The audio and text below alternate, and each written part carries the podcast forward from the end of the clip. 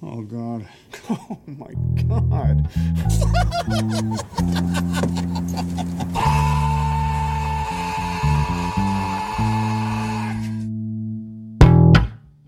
Run us through your thought process for uh, your method podcasting, please. Oh, um, I don't know if there were like thoughts that like precluded me doing this, but I kind of thought like Nick Cage is this great like uh or, or well-known like method actor like uh, or he brings a lot of method into his acting, uh, which is to say that like he puts himself in the shoes or the the mental state of the character. So like a lot of uh, with leaving Las Vegas, there was a lot of time spent drunk and filming himself drunk and things like that to find out how he was in that situation. So And with- something like Renfield recently, he just was Dracula on set yeah, the whole time. pretty much all the time. He says it wasn't all the time, but uh, I mean, who knows? If you had the chance to just have people call you Dracula and wear a cape all That- the time, wouldn't you do it? Yes. I mean, or count. Or count? Ooh. If So you're- I- if you're nasty. I was doing a back to back this morning, and in Bringing Out the Dead, Nicolas Cage plays a very burned out paramedic, and he uh, exists just on like caffeine and whiskey, and he doesn't eat so much, but he's like always really tired. So I I thought I'd try to put myself in that mindset while I was watching specifically that movie to see if it affected things. So I I smoked some weed. That that's fine. I live in Washington, and uh, then I drank a whole lot of caffeine to make myself like really out of it. So I was like battling tired and like hyperactivity and stress throughout the whole movie. And I will say. It made it interesting, and we can talk about that more, but Yeah. uh, l- like when we get to that movie. But uh, so you know, I was just trying to put myself into his character's shoes as much as he put himself into his shoes or into that character's shoes ju- just so i could see what it was like and i don't regret it but i wouldn't have done it on the day that we record if i did it again You, you hear that, people? Nick is willing to put his body through real stupid things for your entertainment. yeah Welcome back to Cage Match Colon, a roundabout way of meeting Nicolas Cage. Um, oh it tasted as bad as it uh, felt if you can't tell, it's going to be a very special episode. We cannot use this.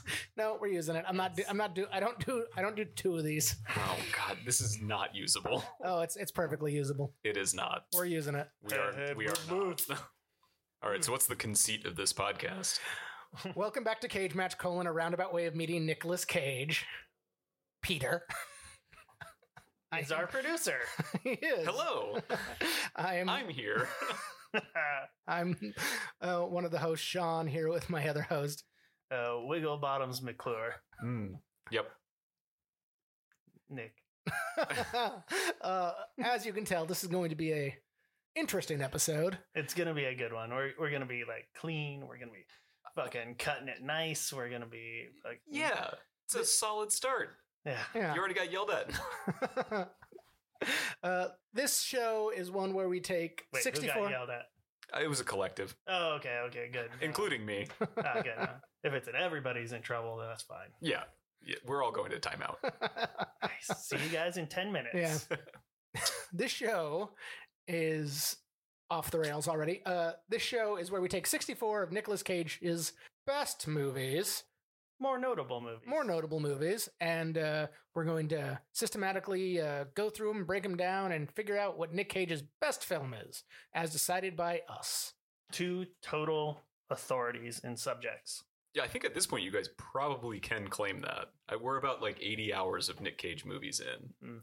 I was actually watching uh, the movies this week, and I was sitting there, and I was like, man, I almost never watch movies without Nick Cage now, and it's actually like stunning when I do watch one because I'll be watching it, and I'm like, Where's there's Nick Cage? there's no Nick Cage. Like I don't know any of these people, even though I know all of them because it's still a Marvel movie or some shit like that. I, And it's like, Oh. ah, you're right. No, I couldn't put my finger on it, but I did go see Guardians of the Galaxy Volume 3, and the whole time I'm like, something's missing. it's Nick Cage. Nick Cage. You know, he could have been a great Kevin Bacon stand-in for the uh, holiday special too. Yeah, but the holiday special, that's not like movie star stuff.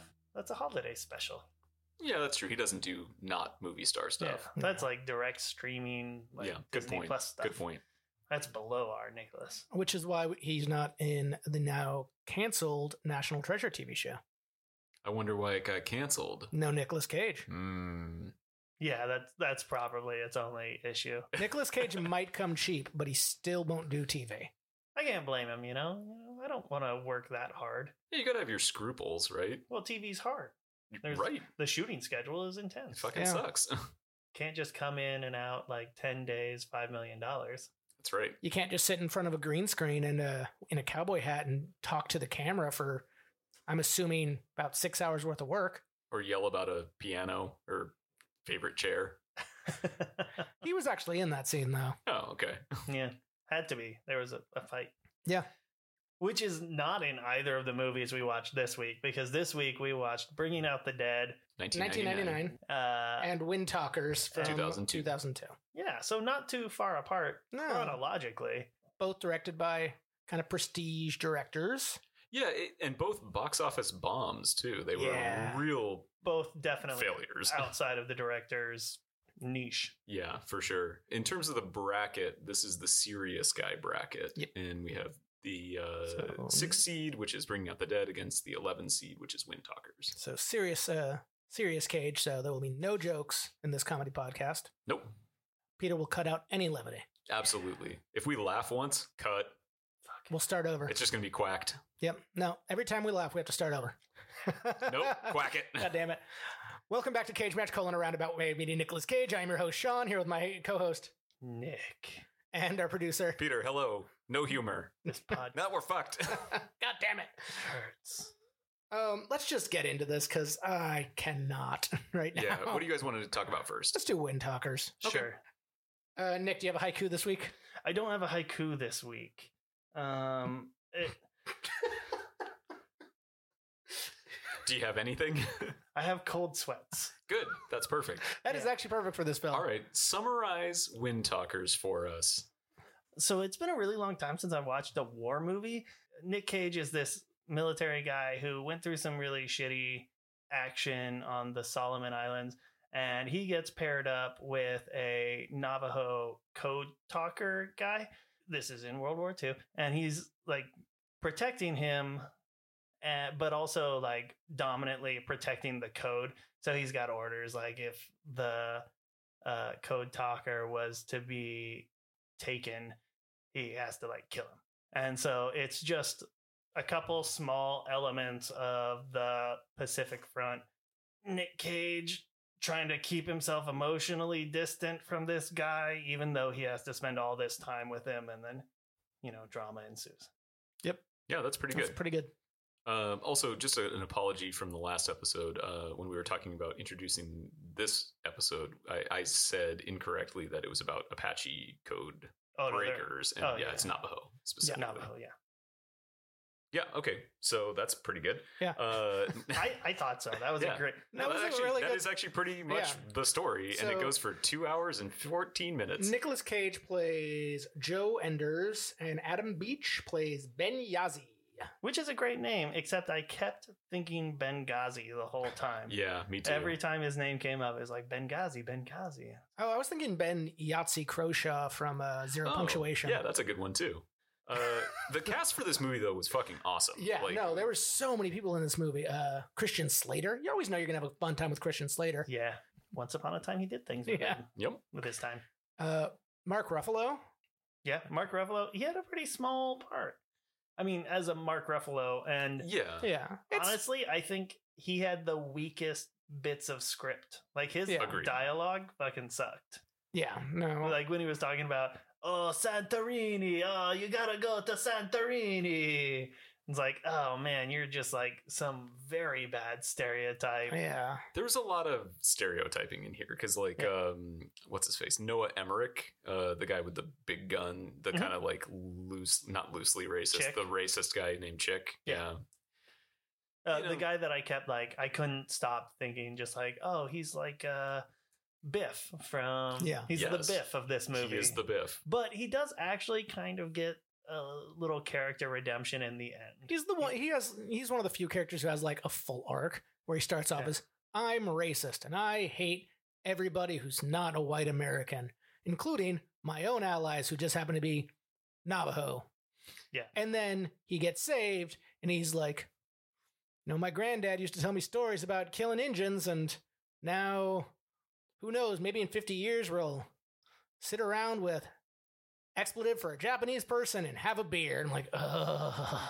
Yeah. I know it's a Eat period some piece. Sushi and have a Sapporo. Yeah. Yeah. I know it's a period piece. Which but- sounds fine to me right now. Yeah, Mm. that sounds pretty good. Ooh, let's But I get haven't sushi. really eaten today, so But yeah, I mean, Ruffalo's character basically is like, I'm Greek.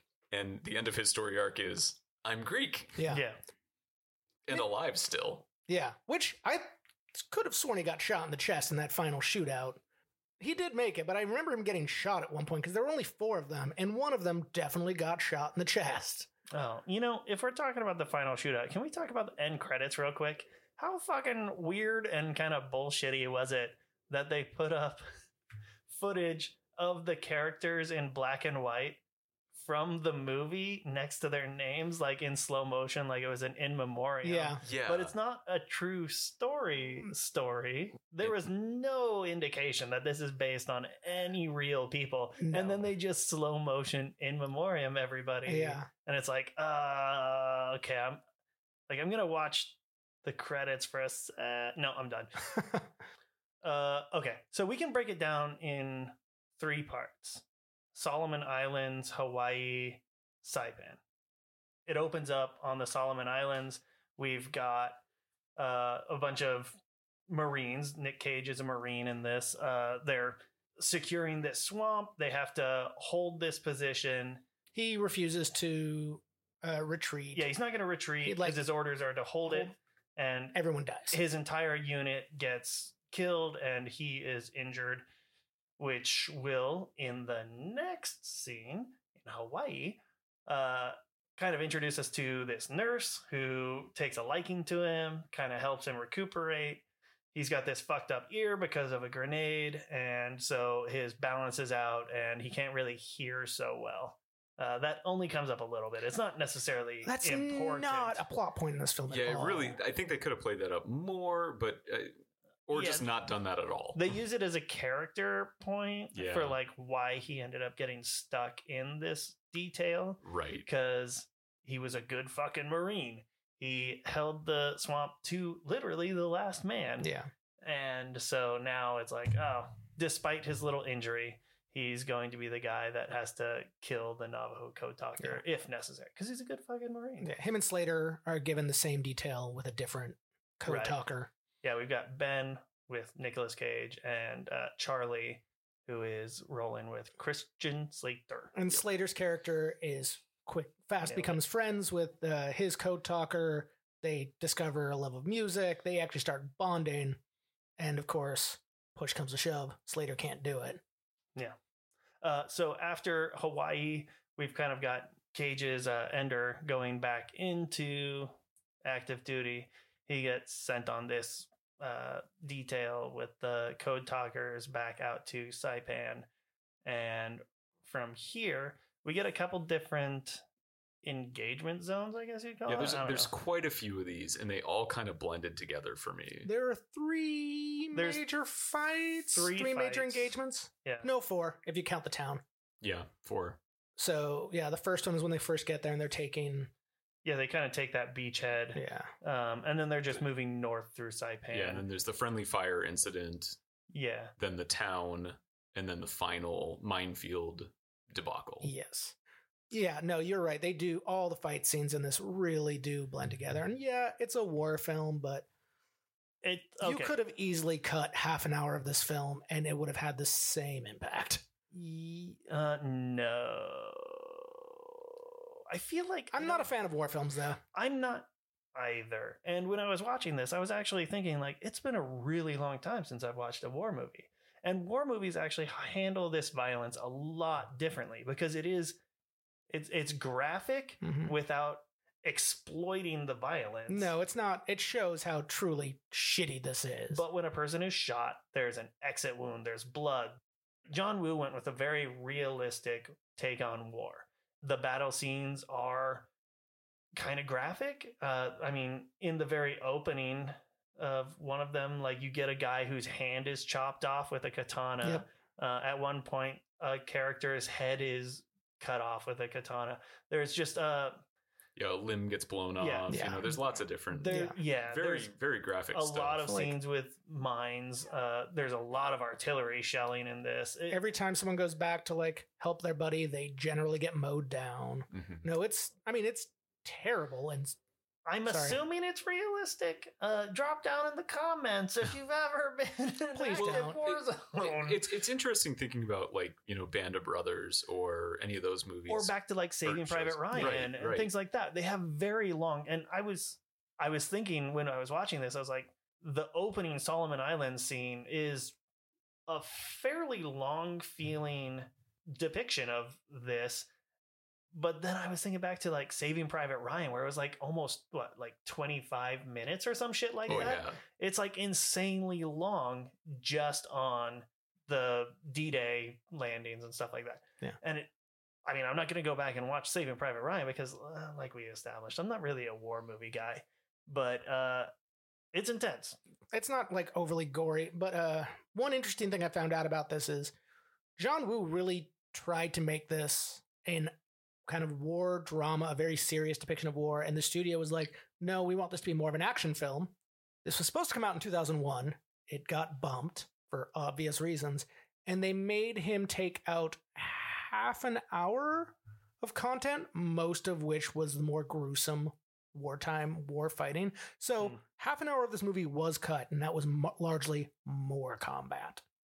Uh, speaking of this being a John Woo movie, the Mm-hmm. Mhm. second movie is a Martin Scorsese, so Yeah. good names. This movie and next movie, neither of them ne- necessarily feel like they were made by these directors. No, Uh, yeah. That's there's a good like point. one scene I felt in this movie where it felt like John Woo was really making the call, yeah. and that's when uh Nicolas Cage is drunk and Ben is smoking the cigarette, Yep. and there's just like kind of slower, more artistic shots of him like blowing the cig. Uh, he was doing like a a cleansing ritual sort of thing, and he was like blowing the smoke over Using the Cage's ashes. drunk body and like trying to like uh, drop ashes and stuff on him to kind of cle- cleanse him or whatever. That's the only time I really felt like this felt like a John Woo movie. So this felt like more like a John Woo movie to me in that in all of the combat scenes, you always have a guy from standing position going to a shoulder roll, standing up and shooting someone for no reason. It happens a lot. yeah, And I've either like shooting somebody or throwing a knife. Yeah. or There's a lot of something like knife that. throwing. I'm a like I was introduced to knives. yeah. I Yeah. was introduced to John Woo with like the killers, like his his old school stuff. So I see a lot of that cinematography and a lot of that kind of violence in this film, which he's good at what he does. Um, I do have a quote here from John Woo. Uh, this was his second to last film in America that he made in America. Hmm. yeah, because I he did a Mission Impossible two right before this. This is uh, why he uh, left. All Hollywood offers me is crap or big action pictures. I want to do something good. Yeah, that's pretty good. That is a pretty good quote. Yeah. Give me a war movie where you do something artistic that's unique. You know, show me a different angle so I can get into the trenches, so to speak. You know, where it's like it feels different. Like I don't need to see limbs being blown off left and right, and like the gruesomeness of war all the time. Yeah. Um, My Yeah. problem with war movies is just that they're all presented as like a hero piece, mm, but there just doesn't seem to be anything that feels heroic about a war movie to me. No. Like it doesn't No. matter like you could go through heroic actions, you could do very noble things, but just the the fact of watching a movie about a war, it- it doesn't appeal to me. Unless that war happens in stars. Yeah, I Yeah. mean that's a very different. That's an important point, though. Like that that is a vibe that takes some of the like grit out of it, Yeah. and like Star Wars can be gritty, but at the same time, Andor was great. it's it's Yeah. abstracted, right? Yeah. Like, Well, I guess that's what it needs to be. It just needs to be fictional. yeah. yeah. Uh, I'm not interested in a historic war piece because ultimately you can look i mean we're at a time now where we can look back at a lot of these wars and there's not black and white intentions for everybody and i'm speaking for america there isn't black and white intentions in a lot of things um and it's not good people Right. all the time and it just kind of puts everybody on a pedestal in a war movie because they're all heroes And History is that- written by the victors. Right. Yeah. it's, Yeah. it's a really interesting concept. I mean, it, all these people in this movie getting shot and killed that are just fodder, right? Like, Mhm. there's so much shelling, there's so much machine gun work, and it's just like bodies flying everywhere. Now, this is also a conversation from three weeny little art kids Yes. who have never been involved with the military. When I was in high school, I took the ASVAB, and they're like, Yeah, you should probably go in the military. And I took that as like, Oh, I probably don't have very many options in this life. but uh, I thought about it, honestly, for a moment. And then 9 11 happened, and I was like, Y'all are fucked. Sorry, I'm not. I'm not going to join in wartime. My dad was in the military for a good chunk of his life, left home at 17 to join the military, and Rebel. they fucked him over. They just, they, you know, he had two years left in his service, and they're like, well, we can't afford your pension, so we're going to bust you down to private, or you can take this money and go. And he gave him the finger, bought a motorcycle, and moved to San Francisco. Yeah. And then you came about. Then I came about, not fucking, yeah. So no. he made some choices. Mm, boy, I'm trying to think. Like we are kind of anti-government, and we are pretty anti-cop, We're and definitely anti cop. uh, anti-establishment, and mil- uh, have we? Esta- I guess we're pretty anti-military now I too, would huh? think so. I mean, Yeah. I, I, mean, like uh, no, a, we're not anti-military. I like a we're- good rogue agent like a Gary, but outside of that, Yeah. Need more Garys. if you can, if you can hang glide Don't in worry, someplace, we've still got one more Gary. Yeah. Maybe Maybe even a more. second run at Gary. Maybe Gary's the one who's going to go all the way. You No. called it early. Yeah. you called your shot. Man, let me tell you about this guy Gary. We're also three guys pushing 40. Talk to us in 15 years, which seems to be when all of our parents get into it. you turn 30 and you have two options. You can get really into historical war movies or smoking meats. And Oh, I'm an yeah. established meat smoker. Yeah, I would be So- much more on the meat smoking. I yeah. mean, I well, you're liked- from Missouri, Well, and right. so you don't have a choice. That's true. I'm from San Francisco. This means something completely different for me. Yeah, uh, you're gonna have to get really into Birkenstocks. I don't think you can have either of these options. You, Uh, they're just comfortable. I hope you like telling us all about your veganism later Fuck in that. 15 years.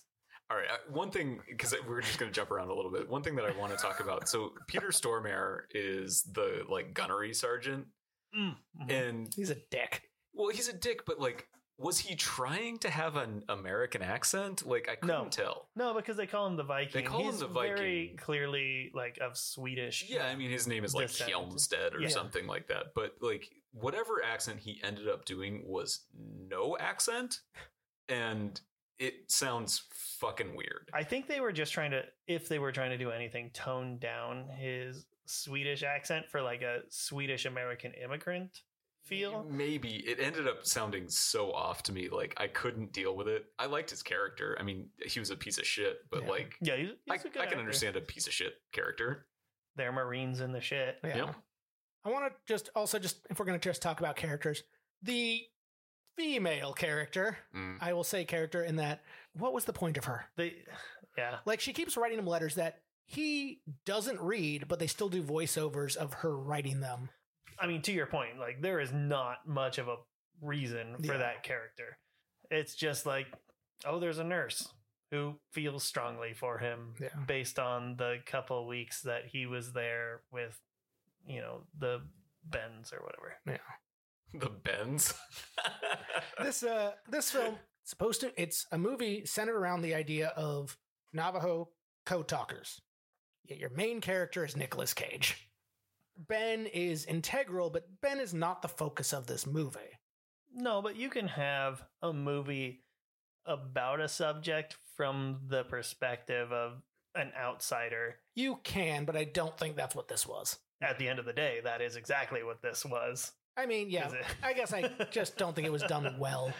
Yeah, I- in I- that I think- regard. I think John Woo Sure. talked about that too, where he talked about how he really wanted this to be more about the friendship aspect and like the camaraderie that comes from being in a fucking horrid situation.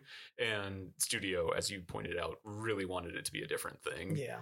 it needs a rewrite Yeah. for Yeah. sure because whatever they did with uh Cage's character Ender, it really kind of hollowed him out. And he does have a bit of an arc, but it's very shallow. Yeah.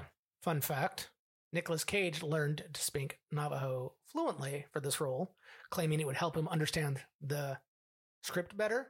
John Woo said Nick Cage didn't understand which character he was supposed to be playing. I mean, Cage also spoke some Japanese in this, He and it did. got me thinking why does a kid from Jersey who had all the troubled past that he did, like they talk about him assaulting a priest who, in Cage's defense, was this vice principal of his Catholic school and things like that? And so he's got like this whole like story of like, oh, he's just no good. He's only good at being a Marine. And then like he knows all this Japanese and stuff, and it's like he actually has a conversation at one point with a a lady and her child in this town, and it's like, um, did you just pick this up in like the two years that you've been actively, probably in the army or the Marines? It's like eh, it's a weird character point. Yeah. It always it kind of makes me think I think it was Family Guy, like early seasons of Family Guy. At some point somebody speaks in Spanish to I don't know, Brian or something like that, and he says something back and then they continue talking. Oh, I know the line you're talking about. yeah, but it's it's, like, just yo like, oh, I only soy. learned these Oh, things yeah. and this follow up sentence, and then it's like, okay, Yeah, that's the uh, Brian and Stewie big road trip. Yep, episode. that's right, yeah. Yeah, Pepperidge Farm remembers. Yep. Uh, what are we doing here again? Oh, let's talk about Nick Cage's performance, I guess. Since Yeah, This is a Nick Cage podcast. It's good. Yeah, it's fine.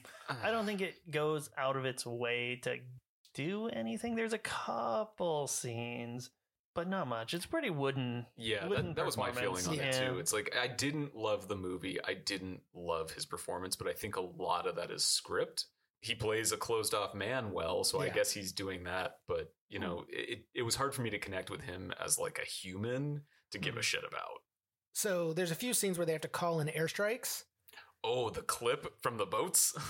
The cl- okay, the clip from the boats that's terrible because it's just like we're gonna use some old footage of like gunboats or like. Well, it's Big- pretty expensive to Yes. get an aircraft carrier. So, or a But gunship. beyond that, I was gonna talk about the planes, the flybys, oh yeah, because they have these planes that are CG and it's early 2000 CG, but they use the same animation for every time a bomb is dropped.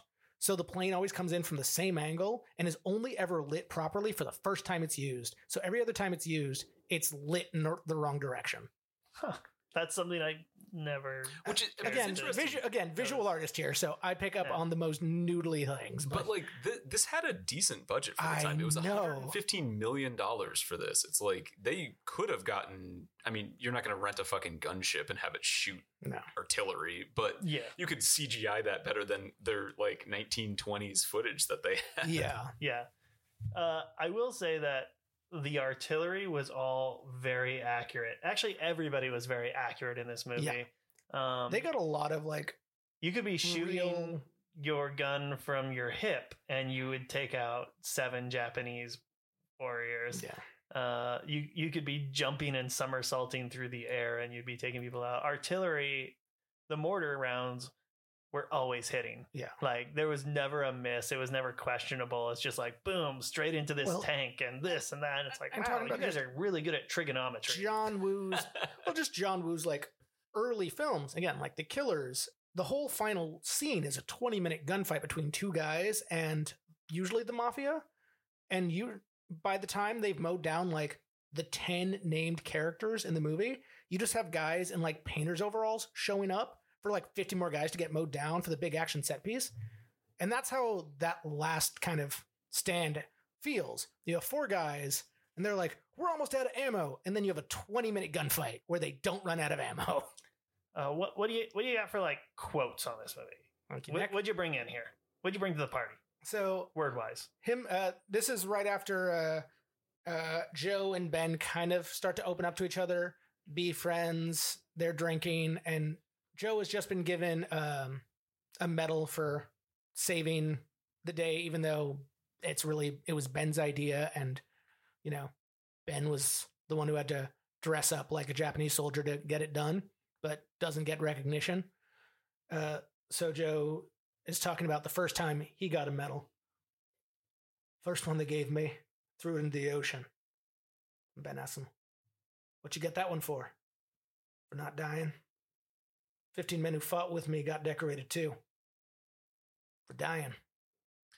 Really good line. It is a good line. That's actually kind of the only one that stood out. So I'm curious what Nick's got. Good fucking Marine. uh, yeah, th- this movie is not thick with comedic lines. Uh, you'll get a chuckle here and there throughout the movie, but uh, and it's not like it. It never earned the character development for a lot of like very well like emotionally connecting lines. But uh, what I got is this same scene where Ben and Enders are Joe are talking and Joe's drunk and he's just just talking about how he did what he was ordered to do and you can tell like he has his own kind of internal struggle with it and Ben's just trying to like calm him down and like get him to just be like hey man it's not your fault whatever happened and Cage just comes back with yeah I'm a good fucking marine. That's why they gave me this detail. And he just kind of like looks at Ben, and Ben doesn't know that you know push comes to shove, he's gonna shoot him. But uh, it's where you kind of see Cage having more internal conflict with it as they've started to develop a friendship. yeah. Uh, so you can kind of see like a little bit of character growth in that moment. Uh, we get a good, we get a good, just classic Cage, just screaming scene in this film, but not a lot of gold in terms of great line reads. No, it's a very movie specific performance from Yeah. him. Yep. So we're not getting a Nicolas Cage performance. We're getting a Wind Talkers performance for this movie. Which, fine. I mean, the man has range. Yes, he does. And, you know, we know he's a good actor. He did this.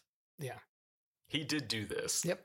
He also did this. The other movie, Bringing Out the Dead, 1999, Martin Scorsese, starring Nicolas Cage as Frank Pierce and Patricia Arquette as Mary Burke. and, And another- Paul Schrader as writer. And Paul Schrader's writer. Yay. Uh, but Our before we get into favorite. that, I was going to say, and a cavalcade of oth- other amazing actors. Both these movies cast astoundingly. really Yes. good. Yeah. We got John Goodman. We have Ving Rhames with a full head of hair, which I did not recognize him oh, yeah, yeah, yeah, yeah. until I paused the movie. I was watching it on Amazon. I paused it, and it gives you uh, credits, and I'm like, never seen Ving Rhames with hair. Yeah. He looks weird with hair. Yeah, And then you've got uh, Tom Sizemore. Tom Sizemore. and Oh, Cliff Curtis is a drug dealer guy named Cy Coates. Yep. And then a weird one that I definitely didn't recognize him because he's made up pretty well is Mark Anthony, the like Yeah. singer songwriter, Yeah. is like a drug addict guy who got I think he got shot or something at some point and he lost his mind. Yeah, in Yeah. A, a drug dealer conflict, he Yeah. got shot. I thought he did a good job. he did a great job. Yeah, he did great. Uh, also, just fun little like blink and you miss it uh, performance from. Uh, oh, I don't have her name written down. The actress who played Carla on Scrubs. yeah. In the final scene, But Yeah, yeah, Judy- she was Judy there in Reyes. the- Judy Reyes. Yeah. Yeah. We did also have a single scene from somebody I fucking loved, and that was Michael Kenneth Williams. He just played a drug dealer who got shot Yep. and dies Oh, in yeah. one scene. Yeah. Yeah. But he, I mean, you'll know him. He played uh, Omar. Well, okay. Oh, that was in uh, The Wire. Yeah. So he Yep. played Omar in The Wire. He he's been in like all the HBO shows. Yeah. Um, he's fucking. He was fucking great. I think the only other character of note that I kind of saw was that Mary Beth Hurt was playing the like intake nurse at the hospital, Yeah. Yeah. who is like a real piece of shit, but maybe has a heart of gold. I don't know. But anyway, she is uh Well, she definitely has a soft spot for Mr. O. Yeah. for sure. And uh she is Paul Mr. Schrader's O. Paul Schrader's wife. Oh, is she? Yep. Unfortunate. Uh. she must have a soft spot for Bad people. Speaking of speaking of uh I couldn't think of a way to not say it meanly. speaking of spe- Nope, I'm gonna- I'm putting it out there. It's just dum dums. She's got a soft spot for dum dums for people speaking of with soft spouse skulls. speaking of spouses, uh Nicholas Cage and Patricia Arquette are married at this point in their like lives. Yes. Uh, they would get divorced two years later.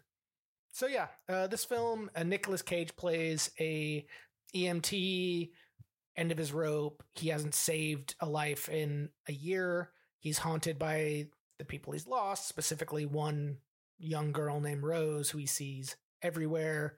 Um, and the movie takes place over the course of three nights, where his first call is saving uh, a man who's had a heart attack and is Mary's father, and that's how they meet. And we follow him over the course of three nights and his ups and downs with Mary's father kind of being the through line to his mental state and where he's at with the world. Uh, yeah. it's kind of a vignetted film. Most uh, the three nights he has a different ride along, a different partner every night, and uh, they each kind of t- take him down different avenues of the job. Um, the major like through line and the piece that ties everything together though is Mary because yeah, it's his involvement with her father's case and her that opens up, you know, the worlds of the drug dealing. It kind of ties in this character Noel, who has had a, a head injury and is very not right anymore. It's the story yeah, it's Nicolas Cage and Mary throughout her problems with drugs, his problems with the trauma of his job, and just how the two of them ride through this wave, not necessarily together, but parallel. alo- al- yeah, parallel to each other. I mean, Nicolas Cage puts in what I thought was a great performance. Like he's you see him losing his grip grip on reality more and more as the film goes on. This movie is done in kind of a vignetted style where it's three nights, three different partners, ride alongs, and uh let's start off with John Goodman, who is great. I mean, John Goodman's great now. He's always great. Yeah, this happens to be his normal partner at this moment. yeah, So they ride along together. They do a couple like uh, smaller things, nothing huge. Yeah, it's uh, Mr. O is one of the main ones. for Yeah, they that. introduced- Yeah. introduce us to Mr. O, who is just uh Drunk. outrageous like drunk. The- Yeah. I mean, drunk homeless guy. yeah, drunk homeless guy. He smells really bad, and they call him Mr. O because all he ever seems to say is "oh." which Nick Cage is thrilled about because it means nobody's going to die. Yeah. Just gets to pick someone up and drop him off. Yeah, you You, just, just, have to deal with drive the him to the hospital, and nobody likes picking up Mr. O. Yeah. So every time Mr. O comes up, there's just a big debate, and Nick Cage always wants to take that job. But so they start with Burke. Yeah, Mary's father, who had had a heart attack, locked himself in the bathroom, and they got there 10 minutes after he'd stopped breathing. Right. So for the remainder of the movie, he's uh, kind of in a vegetative state. It's Nick Cage checking in at the hospital where he dropped him off, both with Mr. Burke's doing, but really in relation to like how it's affecting his daughter Mary Yeah. and kind of creating a relationship with her throughout. So that's our like major tie line. Yeah. So we go Burke, we got some Mr. O. We get the conversation on the pier. They go to stop so uh, John Goodman can have a bit of a nap. Yeah. because John Goodman is completely checked out at this point from the job. He's he tells about his plan about how he's going to start up his own uh, ambulance company, like out on the island, and Right. he'll be He's the gonna boss. be the captain. he'll be yeah. I'm the captain now. Uh, and uh, in like a year's time, that's kind of his plan, and he's just like, it's just a job. Yeah. Oh, he doesn't think about it when he's in the van at all or the ambulance at all. He There's just wants uh, to stop for like food or coffee. That's Yeah. all he's thinking about. In the beginning, where they're driving around, he's like, "Oh man, we gotta go get some beef lo mein. Beef lo mein. I've been thinking closing about in it five since I minutes. Ch- woke Chinese. up. We gotta." The expletive is to the left here, and it's like, "Oh, you missed it. You gotta s- take the next turn." Oh, it's a parking lot. All he thinks about it is this, and then like at the very last second, like as they're turning to the Chinese place, he just like slaps the dash. He's like, "Oh fuck!" And Cage is just terrified. He's like, "I had beef lo mein last night. I can't have it two nights in a row. We gotta go somewhere else. What do you want?" It's like Jesus Christ! It's two a.m. That I mean, that's literally all he thinks about Yeah. is like where he's gonna take break. That relationship is all about like one person distancing themselves emotionally from the realities of their job. And then it goes into the next night. Before we get into Marcus, I do want to talk about Frank's relationship with the dispatch, with his boss. He comes in late every night. Oh god, and yeah, the, the, boss, captain. yeah, the captain's like, you know, it's your ninth time being late. You've called out sick four times. You can't call it sick anymore. Like, you know, the higher ups want me to fire you. He's like, good, all right, cool. He's like, not going to fire you. It's like, I told them if they want you fired, you got, you know, they got to come down here and do it. It's like, you know, they won't do it. You got to do it because Nick Cage just wants out. Why did he bark at him? Uh, to show He's he's a the big big, dog. dog. Yeah, Yeah, it's Ugh. big dog energy. yeah, he just barks at him. God, And- if I had a nickel for every time some big dog barked around me just to show him. And I I love this scene because he's like, I'll fire you tomorrow. I'll fire Yeah. you tomorrow.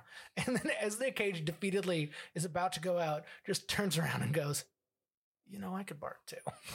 it's like, sure you can. I was gonna say I used to have this job that I fucking hated, and you know, like eighty percent of the time it was okay, but there were things that they just asked me to do were out that were outside of what I had originally agreed to do, Butt stuff. and uh, always, uh, Oh, that's what you agreed to do? yeah, always butt stuff, and then they want me to do outside the butt stuff. Yeah, which no, it's always in. Yeah. got to be in the butt. I'm a clean guy. I don't like messes. uh, all right, we got to start over. We laughed. Yep. No, no so I, Welcome back to Cage Match, Colin, around about way meeting Nicolas Cage. oh, is that what it is? Every time somebody laughs, we have to start the episode over. Only on Yeah. the serious episodes. Ooh, Fuck. Okay. Ooh, that's Uh. a fun challenge for season two. um, but yeah, they made me do Christmas lights, and uh, it sounds stupid to be like, oh, they made me put up Christmas lighting for rich people, and it's like, no, fuck that. I don't, I don't like the holiday, and I don't want to do it. I was always trying to get fired, and there was one day like I get called into the boss's office. He's fucking tearing me a new one about something that isn't relating to me. It's like I was just supposed to supervise somebody and he put me on a different job and then they fucked up elsewhere. He's like giving me the riot act and I just fucking toss my keys down. I'm like, fine, fucking fire me. Fire me right now. Get me out of here. Like, you fucking hate having me here. Just fire me. And he looks me in the eyes and he's just like, Nick, it's a bigger punishment to keep you. so night two, Marcus night Yeah. Uh, yeah, so Marcus, played by Ving Rhames, who, with hair, with hair, is uh, hot hair. a character. Man, he's so fucking good. he's like more in the realm of you know they're doing god's work they're they're saving people yeah he- he's fully leaning into the religious redemption and uh it, you know it, it's jesus saving people it's like yeah so marcus's angle in this is like it it's all in jesus's hands Yeah. you know when things go well they did a great job when things don't go well well that's just god's will and he even talks about how you know he pulled a he pulled a jumper off a roof hmm and nick cage was like yeah that happened you know in ireland once this woman was going to jump and like the wind pushed her back It's like the But- classic and story of the cliffs of Moher. nick yeah and nick cage is you know and uh he's like well the wind helped and Ving Rhames gives one of my favorite readings of his is I'll preach heaven and beat the hell out of you, son. I think my favorite thing was that, as like any good Christian, he seems horny as fucking shit. Yeah. Oh man. Uh, I didn't write it down because I knew we were going to talk about it regardless. There are a lot of prostitutes in this movie because there it's are. yeah. n- it's New York, Manhattan in the 90s and by god it's like every other shot is a hooker. And Sex it's worker. o- no no no cuz it's the 90s. so it's okay to call them hookers still. Uh, and also there is a very professional difference between the two. So, the scene with uh, Ving Rhames and Nick Cage just like driving through like Times Square or something, and Ving Rhames just has like a huge fan of cash that he's just like waving in front of his face, and he's like, "Let's go look at the hookers." Yeah. It's like, ah, When he's so horny for uh, Queen Latifah as the uh, dispatcher Yep. for that night. oh yeah, yeah, love. Yep. Apparently, they went on a blind date once, and she like smashed a bottle over his head. Yeah, she seems badass. Why you gotta bring that up? Yeah, I mean, Ving Rhames steals this movie, and they really put him right in the middle of it. So they, Mm-hmm. they do wind up saving someone that well, saving s- one someone that night. they have two good moves that night. Their big action is they go to this nightclub. Mm-hmm. I love the music in this movie. It's great and Great soundtrack, yeah. super deep. And I don't know, maybe this recording was for this soundtrack, but there's a super deep Jane's Addiction cut when they're in this club that I've only ever heard on a really weird like B-side album. Huh. So maybe it was recorded for this movie. I don't know, but just like oh, Scorsese always has great music in his films. He does. Again, peak Yeah. '90s movie, just industrial club with a bunch of people in black leather. Oh yeah, it's definitely like they go to the goth club that plays Jane's Addiction. Yep. Because Goths yeah, love I Jane's mean, Addiction. Yeah, that's their thing. Um, uh, but we have this scene of them like Think I can going pull up. off that the- look? They have this Well, yeah. scene. They have this scene going How many up. more times can we get you to start this? Welcome back to Cage Match Colon, a roundabout way of meeting Nicolas Cage. I'm your host, Sean. Here's my co-host. Tick, tick, tick, tick, tick, tick. Uh, they have this scene like going to this nightclub. There was a, a cardiac arrest, and they show up, bring all their shit up top, and they're kind of looking around. They scope the scene, and they're like, "Yeah, this is drugs. There's this drug that they've talked about that's hot on the scene. Red It's- Death. Yeah." Which is like your typical heroin, whatever. But I mean, Ving mix. Rhames' original uh, response to the body. Oh shit, he dead. yeah. Nick Cage checks and he's like, oh, he's got like a pulse. Uh, and so they're Bust like, out Oh, the "Okay." narco. yeah. Narcan. So, so What they is that? get the Narcan out. Narcan. and Do you just want to do it? yeah, Ving Rhames goes into a dialogue with the rest of the people that are there, which happens to be the remainder of the band. The person on the ground is like the singer or something. Uh, the drummer's there, and there's some groupies, and there's just a uh, a dialogue. I rebuke the spirit of drugs in the name of Jesus. What's his name? I'd be banging. What do you mean? I be banging. I'd be banging. The hell kind of name is I be banging? I don't know his real name. It's Frederick Smith. Okay, Freddie. It's Frederick. Okay, I be banging. We're gonna bring you back from the dead. Dear Lord, here I am again, asking one more chance for a sinner. Please, Lord, bring back I be banging, Lord. You have the power, Jesus. You have the might. You have the super light to spare this worthless man. And I be banging sits up. Rise up, I be banging, and start your life anew. Lord, oh, thank you, Lord. What happened? So there's only two things that I do well in this life, and that's the uh, A Ving Rhames impression. Yeah, Ving that's good. Rhames impression and Gary Faulkner yeah, impression. you're pretty good at both. so. Thank you very much. Uh, but that fucking scene is so, so fucking good. funny so because good.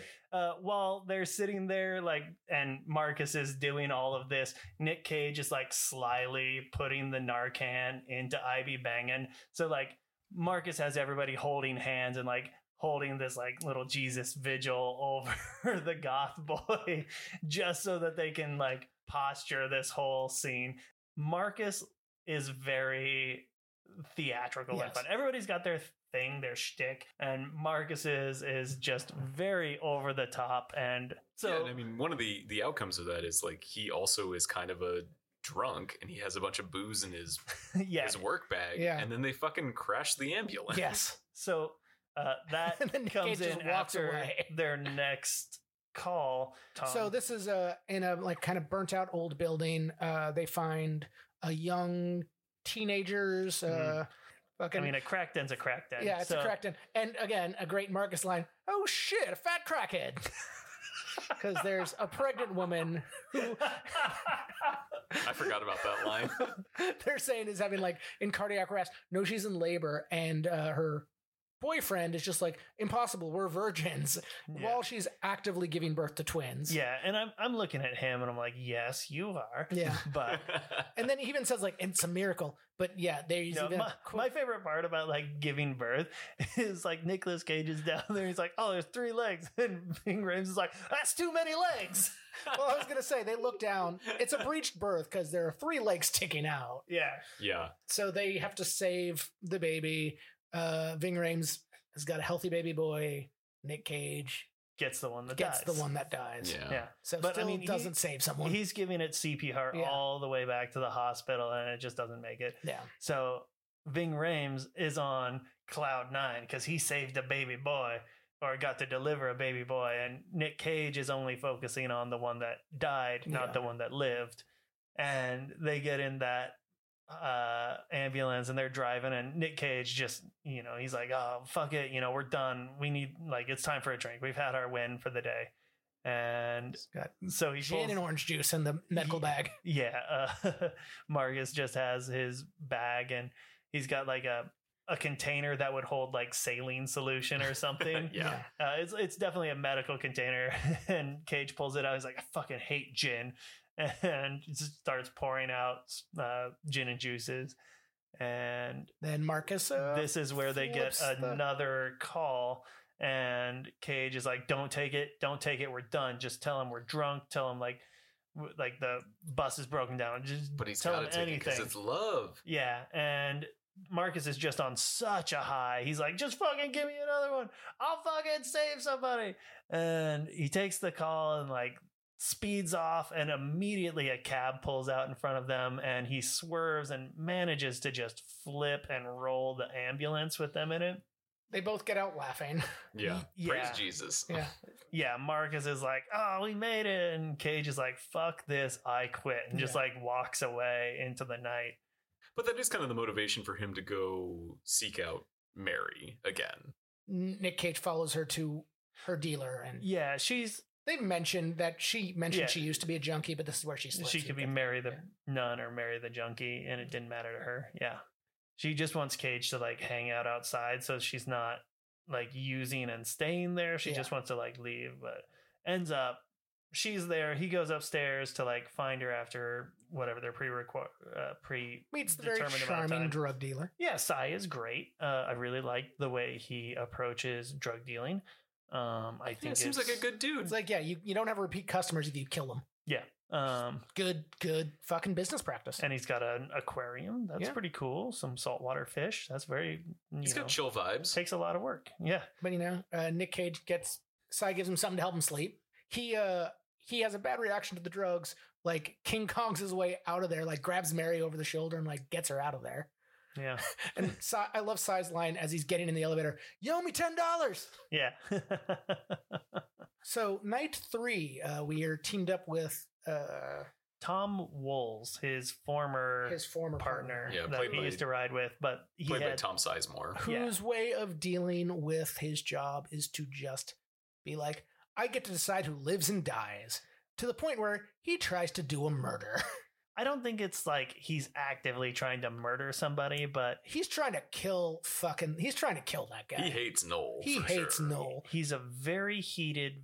His way of just like living with the stress and trauma. The only way he can like uh, Cope. cope or whatever is having this like big moment because even when they're driving like uh, uh, this big violent moment even when they're driving cage is like i just gotta like break some windows or something Yeah. and tom's like well we can't like what why are we doing it what's the point we Yeah. need something uh, there's got to be a reason and then they roll up on a taxi who's like who stopped in a crosswalk and he gets into Very a racist. pretty racist, but uh, very heated road rage exchange, and it's like that's all he needed. Like, it's it's never about the person that he's accosting or upset with.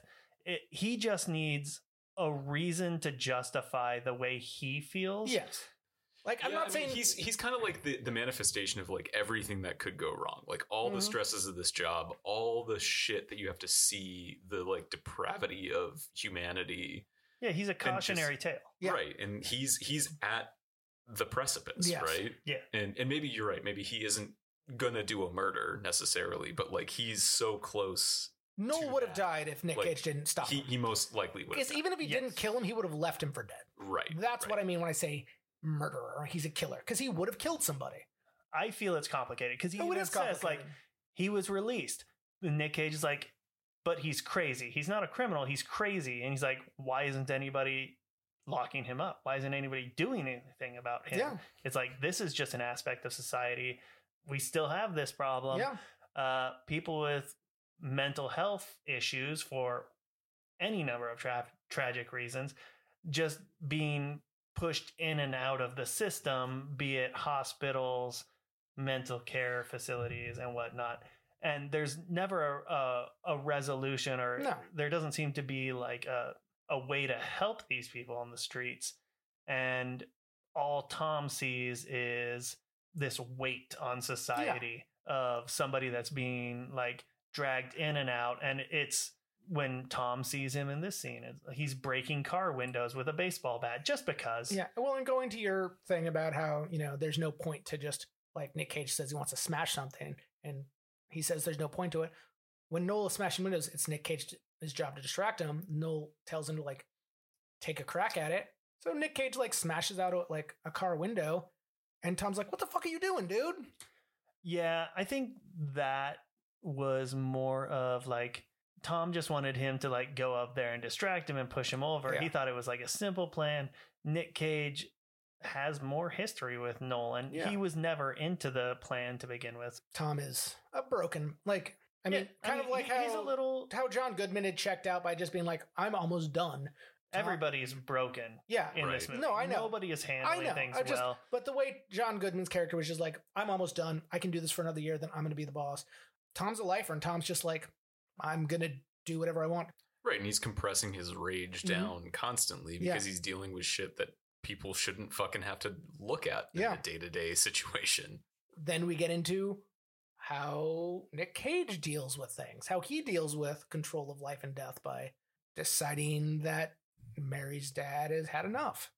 Unlike Tom, who just was like, I'm going to get my aggression out with Noel. Uh, you when you see how Nick Cage decides to take out Mary's dad, it is completely premeditated because he. So the, what he does is he's moved into the ICU. Nick Cage goes in there, says, "You know, I'm the one who brought him in." Goes in, close closes the curtains.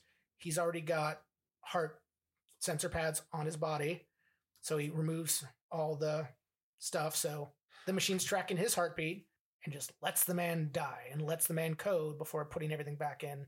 so it's important to note that we've had a couple scenes leading up to this where Mr. Burke, you know, has an episode or whatever at the hospital. Pretty much every time Cage is there, there will be a scene where Mr. Burke's either like Mr. Burke wakes up and like or his Valium wears off and he like is trying to get the tube out of his Yeah, throat They have him or tied down. his heart fails again. They Yeah. talk about how They had like to shock him like, 13 times, I think.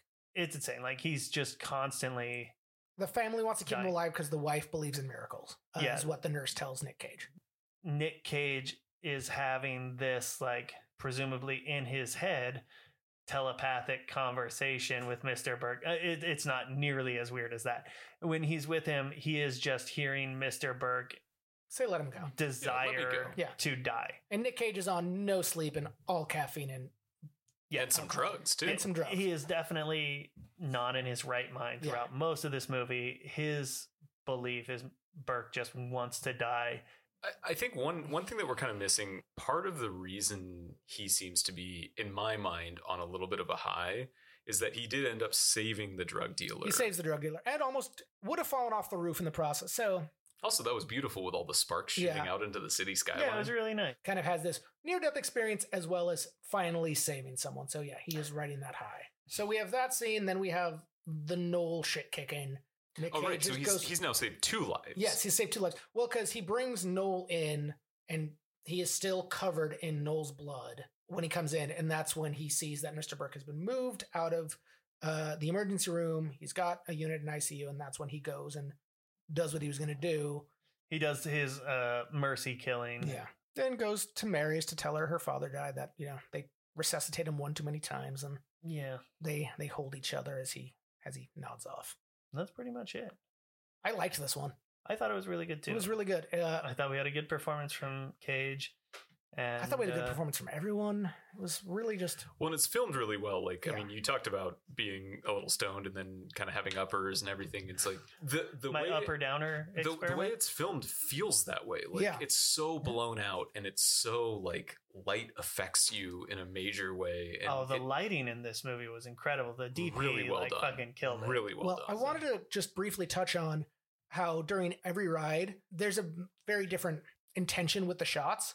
When he gets when you get to Tom, like when Tom starts driving off, it's just really all like everything sped up, quick shots, like just the the manic mania of yeah, there's a his hand. manic intensity Yeah. to the calls that they take. Yeah, but I And mean that's really when they're structured, like in the focused scene on- when they're in the scene they're slower they're Yes. calm they're in Mhm. control they're professionals Yeah. but like that getting to and fro that a b connection Yeah. of everything it's very intense and it's uh it, it's kind of like a like Right? a little drug trip. I Yeah. kind of felt like this movie. I rode this movie sort of like, "Ah, God, there, there's something out there, and I don't think it's a Guy Ritchie movie, but it feels like this could have been a Guy Ritchie For movie. sure. So I know Awesome. Peter, you have some thoughts on uh, Schrader's writing for this because I wanted to say that man, Schrader shouldn't direct.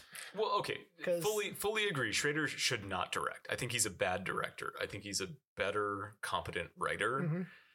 This is an adaptation of a novel, though. That's what I was Okay. going to say. So I, I don't think that Schrader's original work is very good. I That's- think yeah. that he did a good job for this movie, but there's a lot that was The prepared, groundwork was right? there. Like the foundation is there. Everything I read about it was it's pretty close to the original story. Like there, Yeah, he didn't Yeah. take a lot of liberties in this one, which is good. But I was talking to Josie about this, and I was like, man, if he had done something about like fringe people in New York on a decade by decade basis, so like he had Taxi Driver, Oh yeah, if he had done something, was Taxi Driver in the 80s? yeah, I think so. So we got Taxi Driver. We got this. If he did some uh, this in the '90s, if he had done something like in the 2000s, and maybe done like a New York in the '70s movie, Right. uh, kind of covering these fringe people, that I mean, that would have been a great arc, and That's an it would interesting have been story. a really fun story. Yeah. But we got things like Dog Eat Dog and the other one. everything else instead. Fun fact about this film: this was one of the last two films to be released to Laserdisc. Ooh. You want to give me a guess what the other one was? Did it include Richard Gere? No, That's it's got the one. Johnny Depp in it though. I prefer Richard Gere. I do too. Also, Christopher Walken, Late '90s. Wait. Sleepy Hollow. Oh shit. Yeah, those were okay. the last two movies released to Laserdisc. What a fucking bummer. Yeah, I had a that's professor. a, that's going out with a fart. I had a professor in Montana who would invite all of the uh, lighting staff members over, and we would have a, a big thank you thing every year. And like his wife would make all this food, he'd buy all this beer. And once everybody was drunk, we'd go back into his house and he would put on Pink Floyd's Pulse Tour on Laserdisc and he would just air drum through the whole thing because he was just Incredible. housed. nice. I fucking love Mark. He was a So great professor. Schrader, so uh, Schrader went on a ride along before he wrote the script. On that ride along, he saw a gentleman who had been severed in twain. Honestly, probably gotta be. Now I'm gonna go silver lining here. A pretty great situation for some people because all clothes shopping would be half off. Sean, Quotes. have you got any quotes for this movie? I do. Oh well, why don't you why don't you put one on my ear holes? right on those ear holes. Put Um, put it on my ear holes. Vibrate those holes. They just got Noel. Nick Cage has just put it talked. in me Nick Cage has just talked Noel. holes.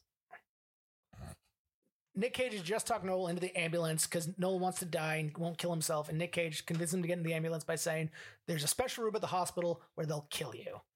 So he gets in. That's when they go and pick up a drug dealer who'd gotten shot and he's dying in the back. And Nick Cage is, you know, it's like, You're not going to die. And Noel's like, What? It's like, you're gonna die. He's not.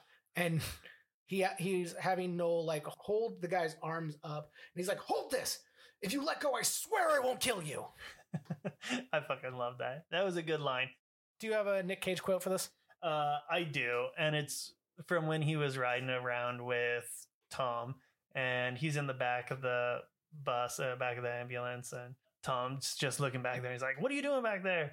And Cage is concocting this like IV cocktail for himself, and he comes back up into the front, and he's got like a, an oxygen mask on, and he's got an IV, and he's, and they're just having this conversation, and and Cage is just like through his oxygen mask. He's like, "It's great to be drunk. Sobriety is killing me."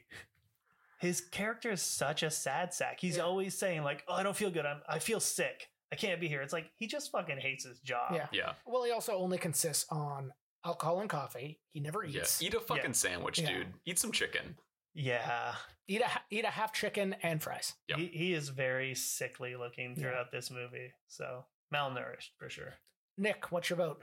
I mean, I'm a bringing out the dead guy. I'm yeah. I've been very pro on this movie for a long time. It's it's weird. It it it almost feels like it shouldn't be in this category because of how like kind of comedic the movie comes across. It's very dark. It's very Yeah. serious, but it's got some comedy, but most dark things in life Yeah, do that's have, how people. It's about it's about people coping with It- trauma, and a it's lot a of people do coping that movie. with comedy. yeah.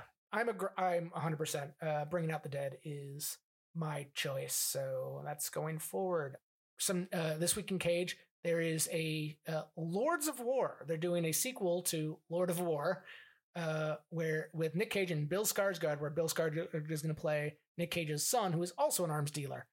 I Now this wonder if- might just be like everybody's on board. It isn't like Maybe, in but production. I don't. Sure, yeah, yes. but I'm just saying that that's news I read this week. Yeah. Also, uh, Nick Cage's earliest memory was being in the womb. Yes. I Mm-hmm. still need to watch the 60 minutes. I'm a bad Nick Cage. It was fine. podcaster. You get to learn about him having a raven and like a snake. Fuck, I wish I had a raven. Yeah. I wish I had a It's snake. named Hugin. My mom was afraid of, well, is still afraid of snakes. Well, I haven't checked in. Yeah, she might be okay now. I'll bring a snake home next Yeah, time. good. That's a way to figure out if someone's still afraid of snakes. Yeah. Uh, Peter, what are we watching next? Uh, next up, we've got the last of the uh, six seeds versus 11 seeds in the fucking weird category. Woo! Uh, Mom and Dad with Selma Blair, and uh, where I think they all have to kill their kids. I don't know. It looks like the purge meets Uh, yeah, I think it's Something. like there's some kind of like brain virus. airborne disease or something Is that this the makes reverse Children of the parents Corn? turn Kinda. against their kids. Yeah. yeah. And then it's up against Next, which is where he is, I think, a charlatan who can predict the future. He has I some don't knowledge of know. the future and a bad thing's going to happen. Yeah, there's This- there's two. There's one called knowing, Knowing. and there's one called next. Yeah. and that, they are very much the same. It's movie, upsetting that they're not going against each other. but- yeah, but who well, knows? oh, they could, Sean. They could. Uh, I was looking at the bracket. They both would have to go to the final round of fucking weird. Yep. And uh, I don't know. I haven't watched either of those films yet, but It there's seems like it- one of them will lose to Mandy, but uh, who knows? Something will lose to Mandy. Something will lose to Color Out of Space. I'm sure. Yeah. Uh, not to say that we pick favorites, but obviously, those are There those are, are, good standouts. movies and there are bad movies. And then there are Nick Cage movies. Hey. Good night, everybody. No, we still have to say the other stuff. oh, Oh, uh, If like any- and subscribe. yes, please rate, review, subscribe. We are on Instagram at cage underscore match underscore pod. Guys say I'm bad at segues, and when I have like a good outro, you guys just like, no, we can't have that. You didn't. That's Kiss- not a good time to have an outro. just because you outro doesn't mean we're That's a with shitty you. spot to leave. We have to do the other stuff. Good night, everybody. Hey, remember No. that time you started the podcast in the middle of the podcast? Okay, we're also on Reddit at Cage Match Pod, and if you are interested in supporting us, we are on uh, Patreon at Cage Match. Also, if anybody wants to watch this week's movies, no, Wind Talkers is on HBO. Yep. And Bringing Out the Dead is on Paramount Plus and And something also else. uh, Amazon with Showtime, I think. I just rented oh them yeah, both. Showtime. Yeah. Uh, But I had HBO. I should have watched one time. there is also the Pirate Bay. There's that too. Not that I. Get a Plex account. What's Plex? I don't How know. exactly isn't that just people pirating movies and putting Yeah, them just into putting them on an a online server. folder? Yeah, I think that's it. How is that different? I don't know. Don't ask us. Thanks, everybody. Not going to say it again. I said it twice. Yeah, you're done. We we Good night, everybody. nope nope.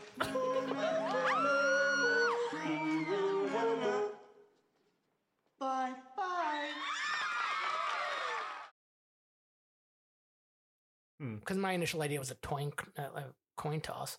Qu- A toin cost. Twink A twink cost. twink Uh, cost you is gotta, a very you gotta different pay your thing. twink tax. I got Gotta pay San the troll Francisco. toll. yeah, Plus, I'm Um, too fat. I'm more but- of a. I'm more of a, a bear cub. No, have it's we gonna ever been shy about opening them on? do it at a poignant moment. yeah, exactly. Let's talk about a really Sean's most emotional poignant death moment. scene. He's like, Yeah. as soon as he gets real serious, he's gonna tell us like the story of like his great aunt like dying in his arms, and No, that's my only living uh, family member. your great aunt Yeah. for now. Keep that in, Peter. I will. Good. Did you get that? No. All You right, sure? are We're we all not gonna stop in five minutes. Thanks, mom. guys, I have to, guys, I have to pee. Like, we just stopped. I didn't have to pee then. Ugh. do it in your pants? I was gonna say it's your chair, but it's my chair. Yeah, fuck your chair up. You guys are gonna make me have to pee now. God damn it, You're go. gonna- I'm You're gonna have to kid- I'm hold it.